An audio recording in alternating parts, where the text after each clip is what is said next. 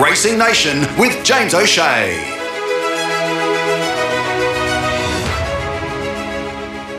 You're listening to Racing Nation. Joining me now on the program to have a look at the meeting from the Valley from RSN Best Bets and Betfair. Tim Gill, how are you? Very well, James. Very well. As a Melbourne supporter, of course, I'm really well. Hopefully, top spot after this weekend. But uh, yeah, looking forward to another notch in the spring carnival belt getting put in here with yeah some pretty handy horses coming out at Moonee Valley. So yeah, looking forward to a good meeting. Yeah, no, looking forward to that. Let's go back to what you said at the start. So, how's your confidence level? So, one week to go fixtures, then into the finals. Just well, look, uh, it's been a very long time since we've finished finished uh, top four on the ladder, mind you, as, as, much as anything. I think once in the last thirty years I read a stat, but yeah, look, it's great. We've, we've locked in top four, and yeah, look forward to playing some finals footy. Uh, it's a long way to go to win a grand final, but you know, who knows? We can dream, mm. right? yeah. So can hint hint can a team out of the top four win it? I don't think so. I think it's always oh. difficult because uh, you have to you have to play four very good games of footy in a row in finals pressure. It's a big ask. I know Bulldogs did it in 2016, but look, it's a, it's a huge ask and it's a, a monstrous mountain to climb. But it's doable, but it's it's a huge ask. Mm, so yeah, we'll see how the Lions go. Yeah, but just yeah, that, that slump sort of through the. Anyway, they're, they're going to be fifth. So um, and and look, they'll be playing at home. Well, it's kind of weird home and away. I don't if that really matters anymore the way everything's going at the moment. But uh, but yes, no, looking forward to that. But a couple of weeks before we get to that last fixture round this weekend. I know we're here to talk racing, but actually reminds me. I know you love your tennis as well. Question: Roger Federer will he play again? I think, unfortunately, we've seen the end of him. I'd say. I, mm. I, I wondered. I always thought he'd go to Wimbledon and probably say, "Look, that's me done." And you know, he's 40 years of age now. I sadly to say because he's gone out with a as a rocket basically out of the yeah. out of the game. But yeah, I'd say that we're probably not going to see him back. He might play in the exhibition game or something, maybe who knows? But I'd say that's the end of him. Mm, yeah, that year at that age, and then another major surgery. But yeah, look, he's he's he's got nothing left to prove. Being one of one of sports all time greats, not just tennis, but uh, but yeah, that news sort of earlier, earlier in the week. I think when he said he's obviously withdrawn yeah. from the US and injuries and further surgery. But he's on the, the way he spoke, the, he wants to come back. But yeah, look, he's optimistic, I guess. But you know, mm. knee surgery at forty. in a game that relies heavily on knees is going to be a big question. I think one thing that's noting, like him or, or love him or hate him or whatever, but we're only weeks away from Joker going into the US Open to to win a Grand Slam, Grand and Slam. I think that's it's, it's incredible. I mean, regardless of what you think of him as a person, as a player, he's just incredible. And I didn't think we'd see a Grand Slam in our lifetime, and I just I really can't see anyone beating him in, in the US Open. So we will potentially have a 2021 Grand Slam winner in Novak Djokovic. I know it's, it's not a bold statement, but he's, he's got to be awfully hard to beat. Well, I thought that in the we thought that in the Olympics, right? And he, he, True. got beaten. True. He got beaten by towards the end there, and uh, Medvedev beat him. And yeah, so look, you know, he, he faltered there. Who knows what's going to happen in the US Open? But yeah, it's it's incredible. I think someone might win a slam. Yeah, and with the, yeah, exactly. The opportunity to do it and a lot to play for and everything along those lines. Yeah, but uh, we'll wait and see with that. But yet we are here to talk racing. Great meeting this. Yeah, it winds up into spring now, and we had good mm. PB Lawrence stakes last week, and I think the calibre of horses really start to shift up a notch now. We've got some very good horses going around uh, on on Saturday, and, and particularly in Sydney as well. But yeah, looking forward to this meeting in Melbourne.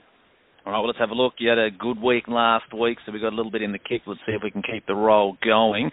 Let's have a look at your three best bets on the program. The first of those comes up in race number three here. Stuart Murray, handicap 1200 metres, a benchmark 90. Thoughts here? Oh, look, it's it's probably hard to tip a horse with the stats of eight eight runs, six wins, and two placings. You know, it's never missed top three. But I, just think, like Lindsay Smith's obviously an incredibly good horseman, but he seems to have just got his corner pocket on a really nice trajectory through his grades, and that's that is race three, number three, corner pocket we're talking about here in a benchmark ninety. Um, just working really nicely through his grades and gears. His preparation went to Sandown a couple of weeks ago went forward, led really strong to the line. And then in Caulfield went up a notch. And I thought that was a pretty strong field late June. And he led there and was just vastly good. Been freshened up here, which I think is another big plus. Obviously, they've got a bit of a plan to get him into a black type of race in the spring. But yeah, he's he's a horse to beat, I reckon. Here, particularly at Moonee Valley, he could be sitting up forward from gate one and be very very hard to catch. So race three, number three, corner pocket on top. Let's go to the fifth on the card. Ladbroke at handicap 2,500 metres. This one a benchmark 78. Thoughts here? Yeah, look, it's a big field here. It's a big field here, but I just thought it's hard to go past number one, Smoking Roman. This is another horse pretty similar to what we just talked about with Corner Pockets, but um, he controlled the things. He controlled the race here last start and, and won really, really well when he went up to 2,500 for the first time. And I think at Moonee Valley, the 2,500 is quite a, a tricky sort of distance because it is going to probably be, you need to be at the front half of the field for most of the run. And I think he, he does draw a little bit wide. And Gets a really handy claim with Joshy Richardson, three kilos. But I think this is the one to beat in a, in a benchmark 78. Uh, horse has been well, one of 84 a couple of starts there, but has been terrific last five starts. So quite keen. I think it's one of the better bets today. Race five, number one, Smoking Romans. Let's go to the sixth on the program, McMahon's Dairy Mackenzie Stakes, 1200 metres at listed level, one of the features of the day.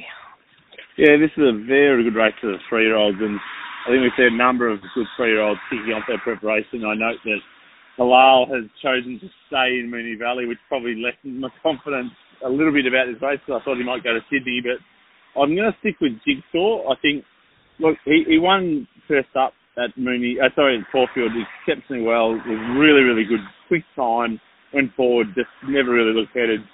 I think last start here at Moonee Valley just got annoyed a little bit when we were trying to get up on the speed here. Mark Zahra was on board, and, and I think just got annoyed a little bit. And then in the end, after having some early work, the 60 kilos did tell. I'd say, look, I only lost by a head on the line, mind you, but I think that was just just a little bit of a, a probably a kick in the guts, just getting annoyed at the start there. But look, coming back to Moonee Valley, and the key for me is going back up to 1200 is a big plus. So yeah, keen here race.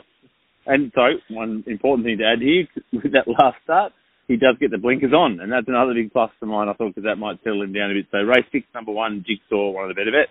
All right, so best bets on the program: race three, number three, Corner Pocket; race five, number one, Smoking Romans; race six, number one, Jigsaw. Best of the best is.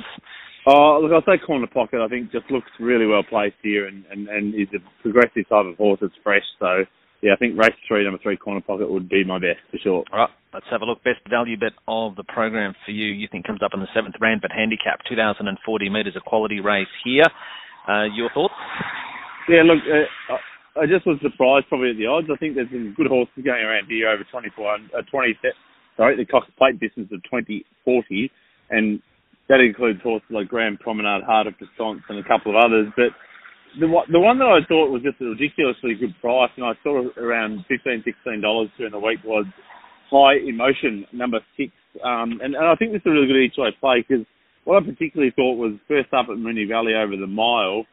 Um, he she found the line really, really, really well, and, and and this is a horse that I think can only get better as gets through preparation, particularly getting up in trips. So great second up record, terrific record over this trip as well. Won some pretty handy races last preparation, and including a black type race uh, at Mornington on Grand Final day last year. So I think it's a good each way play here. Number six, race seven, number six, High Emotion, one of the better value bets for the day. All right, so high emotion there. Let's have a look. Best roughy on the program. Let's go to the fourth. And what's race four on the program? Tony Gulliver handicap. This one over the mile. Which one do you think here is uh, the bookies have missed? Yeah, look, yeah, this is it's definitely a shot at the stumps for this one. I think we've sort of around the twenty dollar mark, give or take. But look, I think this is number ten, De Niro. I think a couple of starts back at Sandown, I black booked it course because it actually savaged the line and was terrific. Went went back, went up, jumped sharply in grade, which I was surprised at at Flemington in a mid July meeting in an open handicap, and, and wasn't disgraced. Only a couple of lengths off in the end, or three or four lengths off then and then dropped back quickly back to a sort of similar grade to this, and was terrific over in, well, was solid, I should say, over in Adelaide, and in a race that probably wasn't run to suit because she did run wide um, throughout the, that, that at the back of the field. So, look, I think he just looked like a pretty good roughie. I thought so. Yeah, race five, number seven, De Niro, probably one of the better roughies of the day. Race four, I should say. Race four, number ten, De Niro, one of the better roughies of the day. All right, so that is uh, your thoughts on the program. Yeah, pretty exciting time. So, what do we go into the Memsie next week, and then it's uh, just a smorgasbord of group racing all the way through to uh, to Cup Week. Yeah, and, and uh, look, fingers crossed they, they can get half a dozen people on the track at some stage, but it's not. it feels like it's never been further away, and I think that'd be really tr- desperately sad for all of the clubs in Melbourne because that'd be two spring carnivals in a row that we've not had any crowds on course, which is yeah t- terrifically sad. So doesn't mean we can't watch them, doesn't mean we can't punt on them, but you know it is it's, it's disappointing for the club, that's for sure. Yeah, let's hope that that is something that can change because yeah, it really is one of those well, just wonderful spectacles to see people at the crowd and just have pe- people at the venue and, and have those crowds cheering and everything along along those lines. So yeah, let's hope that certainly can be the case as we move into what uh, what is shaping up as another incredible spring carnival. What's happening Betfair wise, Tim, as well? So exciting time as well with uh, with all the wagering companies. Betfair no different with the spring on our doorstep. Yeah, a couple of great new features coming in the app in the coming weeks. I won't let them out slip out in the podcast today, but I think that the the app continues to evolve and it's a terrific product for people to use to wager and find some great prices on Betfair. So download the app and gamble responsibly. And I look forward to seeing uh, those uh, exciting initiatives coming up during the spring. Tim, as always, appreciate your time. Have a fantastic weekend. Thanks, James. You're listening to Racing Nation with James O'Shea.